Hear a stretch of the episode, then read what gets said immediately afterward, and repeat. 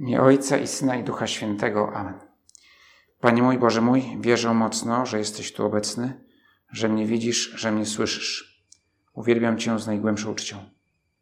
Proszę Ciebie o przebaczenie moich grzechów i o łaskę owocnego przeżycia tego czasu modlitwy. Matko moja niepokalana, święty Józefie Ojcze i Panie mój, Aniele stróżu mój, stawcie się za mną. Ewangelia, którą usłyszymy w niedzielę o rozmnożeniu chleba. Gdy Jezus usłyszał o śmierci Jana Chrzciciela, oddalił się stamtąd łodzią na pustkowie osobno. Lecz tłumy zwiedziały się o tym i z miast poszły za nim pieszo. Gdy wysiadł, ujrzał wielki tłum. Zlitował się nad nimi i uzdrowił ich chorych. A gdy. Dobrze, co będzie, gdy nastał wieczór, to zaraz do tego przejdziemy. Najpierw zatrzymamy się przy tym, przy tej scenie, w której Pan Jezus Idzie na pustkowie, właściwie płynie łodzią. Oddala się na miejsce ustronne, na pustkowie, bo potrzebuje ciszy. Ale potrzebuje ciszy po to, żeby być bliżej Ojca. Nie po to, żeby być sam, ale żeby być z Ojcem. I tym samym pustkowie już nie jest puste. Y, jest miejscem, które wypełnia się Bogiem. Właśnie dlatego, że jest najpierw puste, stara się czynić je pustym, żeby, żeby, e, żeby zrobić miejsce dla Ojca. I dlatego, kiedy pojawiają się tłumy, które tam się zbiegły z okolic, dowiedziawszy się, że Pan Jezus jest w tym miejscu ustronnym, pustynnym, e, Pan Jezus nie denerwuje się, gdy oni przychodzą. Mimo, że zakłócają mu i modlitwę, i odpoczynek, bo to też pewnie było związane też z odpoczynkiem. Pan Jezus potrzebował też wytchnienia. I skoro cały czas przebywa z, z tłumami, no to potrzebuje, jako odpoczynku, potrzebuje ciszy, potrzebuje samotności. Tym niemniej, kiedy przychodzą, nie denerwuje się. Bo przecież dla nich przyszedł. Więc kiedy idzie na spotkanie w samotności z Ojcem, Przecież to Ojciec, Bóg Ojciec go posłał do ludzi. Więc kiedy ci ludzie zakłócają to spotkanie z Ojcem, no to to nie szkodzi. Bo przecież, bo przecież dla nich przyszedł. Oczywiście Pan Jezus potrafił znaleźć sposoby, żeby jednak czas na rozmowę z Bogiem Ojcem mieć i mieć go tylko dla Niego. Na przykład zarywając noce nie to, żebym zachęcał tu do zarywania nocy, ale, ale no, skoro nie było innej możliwości, to bywało, że, że nocą w ciszy, w samotności rozmawiał ze swoim Ojcem Bogiem. I kiedy planujemy wakacje, czy planujemy czas wolny, spróbujmy znaleźć takie pustkowie. Dosłownie albo w przenośnie. Czy to będzie Znowu, nie, nie, tutaj proszę nie zrozumieć, że zachęcam nie do samotnego wyjazdu w Bieszczady, tak? Że ktoś tam będzie spędzić trzy dni samotnie, włócząc się czwartego dnia, zostanie znaleziony przez Goprz. I e, nie, to chociaż oczywiście no to też jest jakiś pomysł, ale, ale, ale chodzi o to, żeby planując na nasze, czy, czy to będzie wyjazd gdzieś właśnie w dziką przyrodę, ale również jeśli będzie to, nie wiem, e, in, innego rodzaju sposób spędzania wakacji, dobrze spróbować postarać się o opustkowie, o spokojny czas na modlitwę, na kontemplację. I temu może służyć właśnie przyroda, spacer, wędrówka samotna albo z małą grupą w ciszy. Y, I kontemplowanie przyrody. Bardzo to pomaga, aby spotkać Boga, czy też samotność, w, być samot, sam na sam, właśnie nie samotnie, ale sam na sam z Bogiem w ciszy kościoła, może w, teraz miałem przez parę tygodni mieszkałem w Poznaniu, mieście, w którym na co dzień nie mieszkam, ale które obfituje w naprawdę piękne zabytkowe kościoły z, z różnych epok. No i właśnie starałem się znaleźć w różnych miejscach spędzić czas właśnie na modlitwę po południu w tych, w tych pięknych miejscach przez naszych przodków stworzonych, zbudowanych, aby, aby spotykać się z Bogiem. Niektóre od wieków temu służą i właśnie z tego korzystać. Ale równocześnie nie uciekamy od, od naszych przyjaciół, od naszej, od naszej rodziny, od naszych bliskich. I znowu wakacje, bo może być gdzieś taka pokusa w czasie wakacji, ucieczki, że zostawcie mnie w spokoju. Dajcie wy mi wszyscy święty spokój. I, I nie o to chodzi, żebyśmy uciekali. E, I Pan Bóg, choć na pewno chce, abyśmy mieli dla Niego czas sam na sam, bo wtedy łatwiej jest Mu do nas mówić, to równocześnie chce, abyśmy żyli dla innych i byli, i byli z innymi. Gdy nastał wieczór, przystąpili do Niego uczniowie i rzekli – Miejsce to jest pustkowiem i pora już późna. Każ więc rozejść się tłumom, niech idą do wsi i zakupią sobie żywności. Miejsce to jest pustkowiem. Coraz trudniej znaleźć takie pustkowie, co najmniej na tych terenach ogarniętych przez cywilizację. Teraz myślę, że takim symbolem pustkowia jest, są obszary, gdzie nie ma zasięgu jesteśmy rzeczywiście na pustkowiu. Nie ma zasięgu, to jestem, to jestem na pustkowiu. Albo kiedy, kiedy to też moje doświadczenie tam z, z paru lipcowych wycieczek, poczucie, że jest się rzeczywiście na pustkowiu, gdy się okazuje, że mapa w telefonie jest niewystarczająca, bo po prostu się nie wczytuje, bo jesteśmy poza zasięgiem. I wtedy człowiek zaczyna tęsknić za mapą, tradycyjną mapą papierową. Oczywiście to już to można jakoś to Y, ten, ten problem nadrobić, wczytując mapę na stałe do, do, do urządzenia. No ale właśnie tak któregoś razu no, zatęs, zatęskniłem za tradycyjną papierową mapą. Poza tym ma swój urok, nie? Moknie, drze się, to jest takie... Jest przygoda, znaczy jakieś coś innego. Jak się rozwija mapę kiedy trzeba siebie znaleźć, a to tak banalnie na tym telefonie od razu już jest nam namierzonym, wiadomo gdzie jest, tak? A w mapie, na mapie papierowej trzeba się troszeczkę pogłówkować, zanim się zorientuję, gdzie ja w ogóle jestem. No dobrze, takie pustkowia może są, ale yy, kiedy słuchamy tego fragmentu, to po, po dwóch tysiącach lat, to nie tylko wyobrażamy sobie pustkowie, które oni widzieli wtedy i które było poważnym problemem rzeczywiście, to znaczy, że być na pustkowie to znaczyło, że naprawdę nie mam co jeść, ani co pić.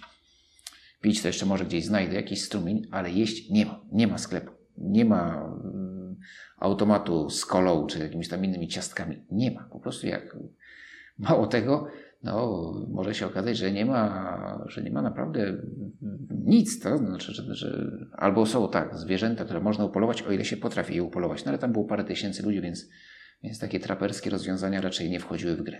Nie mają jedzenia. I i to jest to pustkowie, które, które, które znajdujemy w Ewangelii, ale kiedy ją czytamy po, po dwóch tysiącach lat, no to to słowo, ten opis nabiera nowego znaczenia. Bo tak jak zresztą każda scena jest sceną historyczną w Ewangelii, ale równocześnie jest jakąś metaforą. Duch Święty chce nam przez tą scenę powiedzieć coś więcej, coś, co odnosi się do naszej rzeczywistości tu i teraz. I tak sobie myślę, że że to, co nam Duch Święty poprzez to zdarzenie mówi, gdy czytamy Ewangelię, to jest to, że ten świat wokół nas jest takim pustkowiem, stał się takim pustkowiem. Świat coraz bardziej jest zatłoczony, a równocześnie zrobił się pusty. Coraz bardziej pusty. Pusty, bo, bo po pierwsze, to, co jest namacalne może dla wszystkich, wierzących i niewierzących, mianowicie, że brakuje coraz więcej ludzi, ale coraz mniej głębokich relacji. To już kilkadziesiąt lat temu pisał Edward Stachura, coraz więcej w koło ludzi, o człowieka coraz trudniej. Maseczki, dystans społeczny to są doświadczenia ostatnich miesięcy. One oczywiście są związane z konkretną sytuacją, potrzebą wynikającą z, z, z tego, że przyroda nam pokazała, gdzie jest nasze miejsce, ale właśnie może też i jest jakiś, jakiś znak, tak? Chciany przez Boga, abyśmy sobie uświadomili, co to jest, że, że tutaj jakieś stosujemy środki dystansu wobec siebie, to się nazywa właśnie ten dystans społeczny. Może lepiej, że tak się nazywa, a nie dystans do, do drugiego człowieka.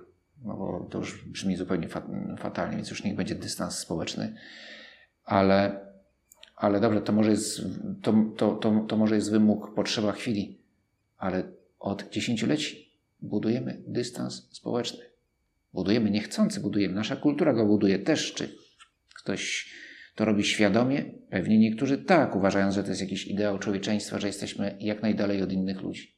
Jak najdalej w sensie e, emocjonalnym. Ale myślę, że większość to nie wcale nie uważa tego za ideał, tylko tak po prostu się stało. Tak po prostu się dzieje. I, bo tak to wynika z, nie z, z nowych technologii, z, które mają łączyć, ale coraz częściej co połączą, to podzielą, prawda? I, i, yy, i mamy tysiąc znajomych, ale, ale żadnego przyjaciela, yy, bo wszyscy są wirtualni. Więc no, są to zjawiska, które od, od dziesiątków lat yy, narastają, że właśnie coraz więcej w koło ludzi, a o człowieka coraz trudniej. Ale świat, można powiedzieć, że staje się pustkowym przede wszystkim dlatego, że przestajemy w nim odnajdywać to, co najważniejsze, a więc tego, którego stworzył, a więc Ciebie, Panie Boże.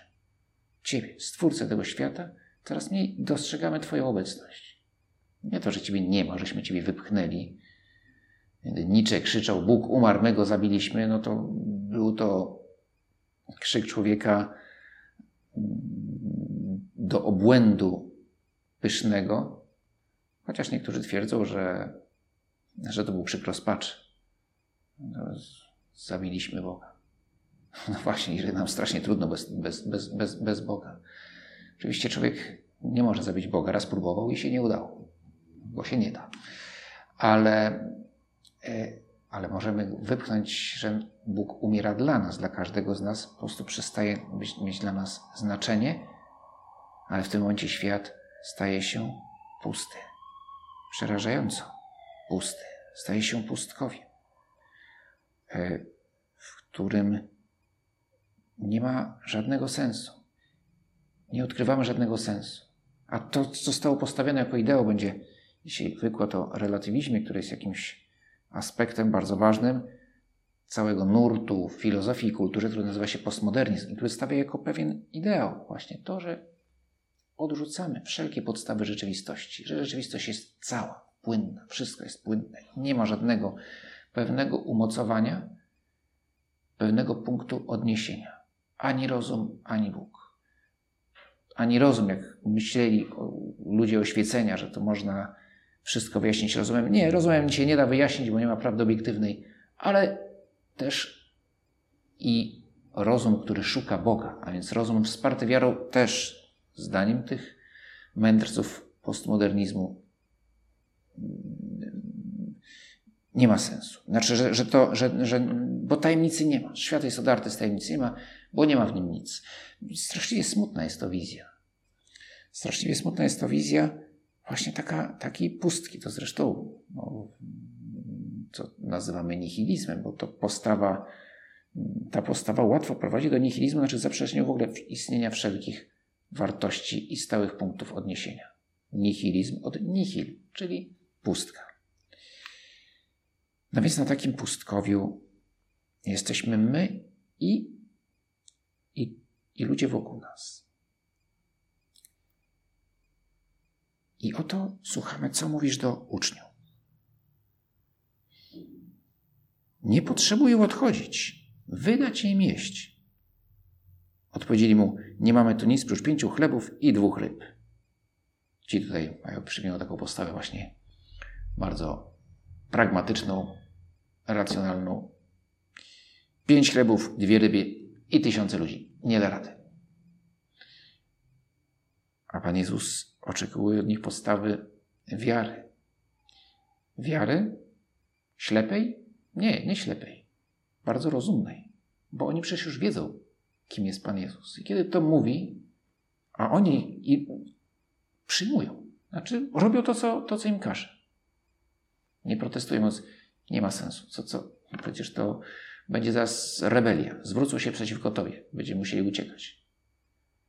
A tymczasem bardzo rozumnie mówią, skoro mówi to Pan Jezus, to da się zrobić. Jak? Nie mamy pojęcia, ale da się. Bo to On powiedział. A On idzie od Boga. A On jest Mesjaszem. Więc da się to zrobić.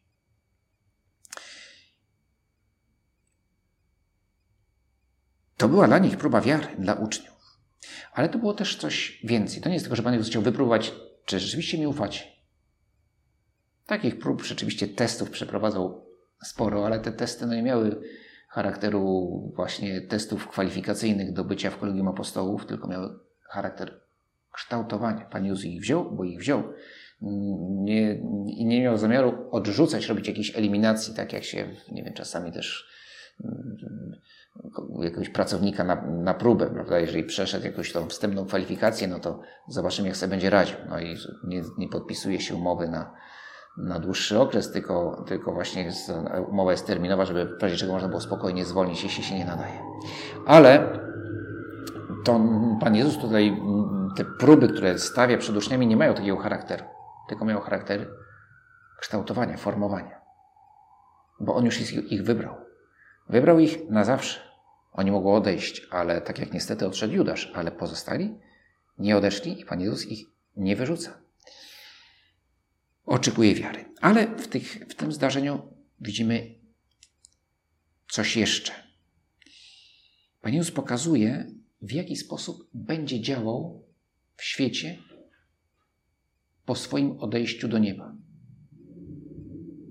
Bo będzie działał dalej. Odejście do nieba nie oznacza nieobecności. Bo tu mówimy o Bogu, a nie o człowieku. Albo raczej o Bogu człowieku, który pozostanie obecny pośród nas. Ale, będąc obecny pośród nas, będzie działał w jakiś sposób. Bezpośrednio też. Ale, i to może, może nawet źle to mówię, że też bezpośrednio. No, będzie działał bezpośrednio w naszych duszach poprzez swoją łaskę. Ale kto będzie narzędziem przekazywania tej łaski? Inni ludzie. Wy dacie im jeść. Oczywiście przecież nie dadzą tych pięciu chlebów, bo zostaliby wyśmiani albo jeszcze, jeszcze co więcej znieważeni i pobici, prawda? Jak wyszli z tymi chlebami. Mamy tu dla was jedzenie. Proszę bardzo, pięć chlebów. No to ktoś sobie, żarty sobie z nas robicie? Jesteśmy głodni. Więc oczywiste, że nie mają co dać. Więc to, co da, będą chcieli dać, to i tak muszą otrzymać od Pana Jezusa. Ale Pan Jezus mówi, wydacie im jeść. Znaczy, że wasza rola jest ważna. Poradziłbym sobie bez was. No tak, no Pan Jezus rozmnoży chleby. Naprawdę, jeżeli jest w stanie dokonać takiego cudu, to, to też nie potrzebuje mieć pomagierów do roznoszenia tego chleba. Ale ich chce mieć. Chce, żeby w tym uczestniczyli. I to jest właśnie Kościół. Taka jest rola Kościoła.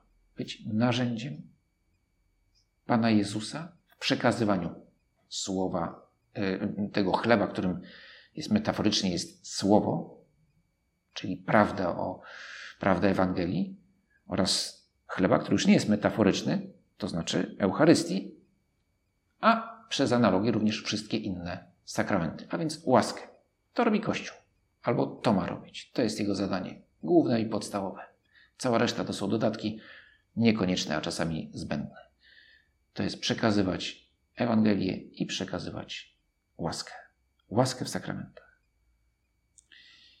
I apostołowie na pewno po ostatniej wieczerzy chwycili, no, mi się skojarzyło już w czasie ostatniej wieczerzy, jeżeli ktoś z nich był trochę bystrzejszy, oni aż tacy bystrzy nie byli, no ale też nie byli zupełnie bezmyślni, więc których to się gdzieś mm, zajarzyło w głowie, że zaraz tu chleb, rozmnożenia chleba, tych cudów było kilka rozmnożenia chleba i oto teraz Pan Jezus łamie chleb a pewnie to skojarzyli, a tam to była zapowiedź tego, co się tutaj stanie. Tak, to zdarzenie jest zapowiedzią ustanowienia Eucharystii. Tego, że Ty, Panie Jezu, będziesz nam przekazywać swoją łaskę właśnie w ten szczególny sposób, stając się obecny w chlebie. Do tego naturalnie potrzebni są, potrzebni są ci, którzy ten chleb, ten chleb będą przekazywać, to znaczy będą sprawować sakramenty. Więc na pierwszym miejscu, no tutaj jest mowa o, e, te słowa wydać im jeść, no to jest, są skierowane do, do, tych, do, tej, do tych członków Kościoła, którzy otrzymali misję, zadanie przekazywania łaski i szczególne zadanie głoszenia Ewangelii biskupów i kapłanów.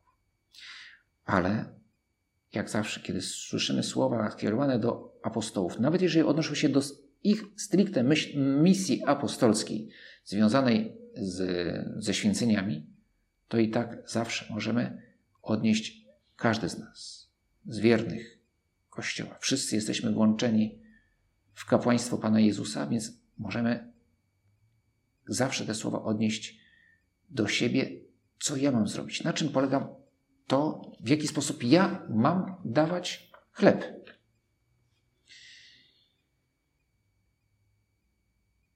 I bo, bo mnie do tego wzywasz. Bo mi pokazujesz to, co ja już, co ja i tak widzę, albo obym widział, że mnóstwo ludzi żyje w pustce. A ja nie ze swojej, nie, nie dzięki swoim zasługom, ale dzięki Twojej łasce nie żyję w pustce. A co najmniej udaje mi się tą pustkę, znaczy ona mnie nie, nie pochłania. Pustka, tak jak próżnia, może wessać, prawda? W, w tym sensie rzeczywiście pustka może pochłaniać, znaczy kogoś albo przytłaczać. Właśnie pustka. To, że nie ma nic. I widzę wokół siebie tylu ludzi tą pustką przytłoczonych. Braku relacji, braku miłości, braku Boga. Ja mam dam, dać im jeść. A co to znaczy? To znaczy apostolstwo. To znaczy dzielić się tym, co mamy. Dzielić się prawdą o Tobie, Panie Jezu. I prowadzić do Ciebie. Tak, tylko niewielka część y, wiernych Kościoła ma tą misję sprawowania sakramentów, bo też nie ma potrzeby, żeby było ich więcej. Ale wszyscy mają zadanie prowadzić innych, no, sami korzystając z sakramentów, prowadzić innych do sakramentów. A więc apostolstwo, które polega, oczywiście, no, to już odnosząc się do osób, które już są w kościele, no bo jeżeli ktoś nie jest jeszcze w kościele, no to sakramentów przyjmować nie może, ale na tych, którzy są w kościele, którzy wobec których nie ma przeszkód, a jeżeli są te, te, te przeszkody są, no to szukać sposobu, aby je, aby je pokonać i prowadzić do, do sakramentów. I w tym momencie no, kapłani są niewiele mogą. Kapłan yy, znaczy niewiele może, może bardzo dużo w tym znaczeniu, że, że właśnie może sprawować mszę świętą, może sprawować spowiedź ale nie, nie dotrze do każdego z tym przesłaniem. Mało tego, może wręcz niektórych odpychać, tak? No bo też takie nastawienie jest niezbyt przyjazne i taka ogromna zadanie dla świeckich, żeby prowadzić to, żeby dawać jeść, bo ostatecznie to właśnie to będzie kapłan jest już tylko narzędziem. Jeśli zachęcisz kogoś do spowiedzi, to kapłan będzie tutaj narzędziem. Drugim narzędziem, bo pierwszym narzędziem będziesz ty, żeby kogoś do, do sakramentu poprowadzić. Jeśli zachęcisz kogoś do, do regularnego korzystania z mszy świętej, przyjmowania komunii zawsze, gdy jest to gdy są spełnione warunki, gdy ktoś jest w stanie łaski uświęcającej, to też robisz dokładnie to, co apostołowie tam na, na, na, na tym pustkowiu dajesz jeść. Albo co najmniej umożliwiać to, żeby, żeby mieli pokarm. Prośmy Najświętszą Maryję Pannę, Królową Apostołów, abyśmy, abyśmy naśladowali właśnie tych dwunastu, którzy nad jeziorem zaufali Panu Jezusowi i zaczęli rozdawać jedzenie, które Pan Jezus pomnoszą. Abyśmy zaufali, wiedząc, że teraz dajemy coś dużo więcej niż oni. Oni dawali chleb i ryby doczesne, które są no, cudownie rozmnożone, ale nie mające większej wartości niż po prostu chleby i ryby. My teraz dzielimy, rozdajemy chleb, który ma wartość nieskończoną. nieskończoną. To jest prawda, prawda Ewangelii i to są sakramenty. Dzięki Ci składam, Boże mój, za te dobre postanowienia, uczucie i natchnienia, którymi mnie obdarzyłeś podczas tych rozważań. Proszę Cię o pomoc w ich urzeczywistnieniu. Matko moja niepokalana, święty Józefie, Ojcze i Panie mój, Aniele stróżu mój, wstawcie się za mną.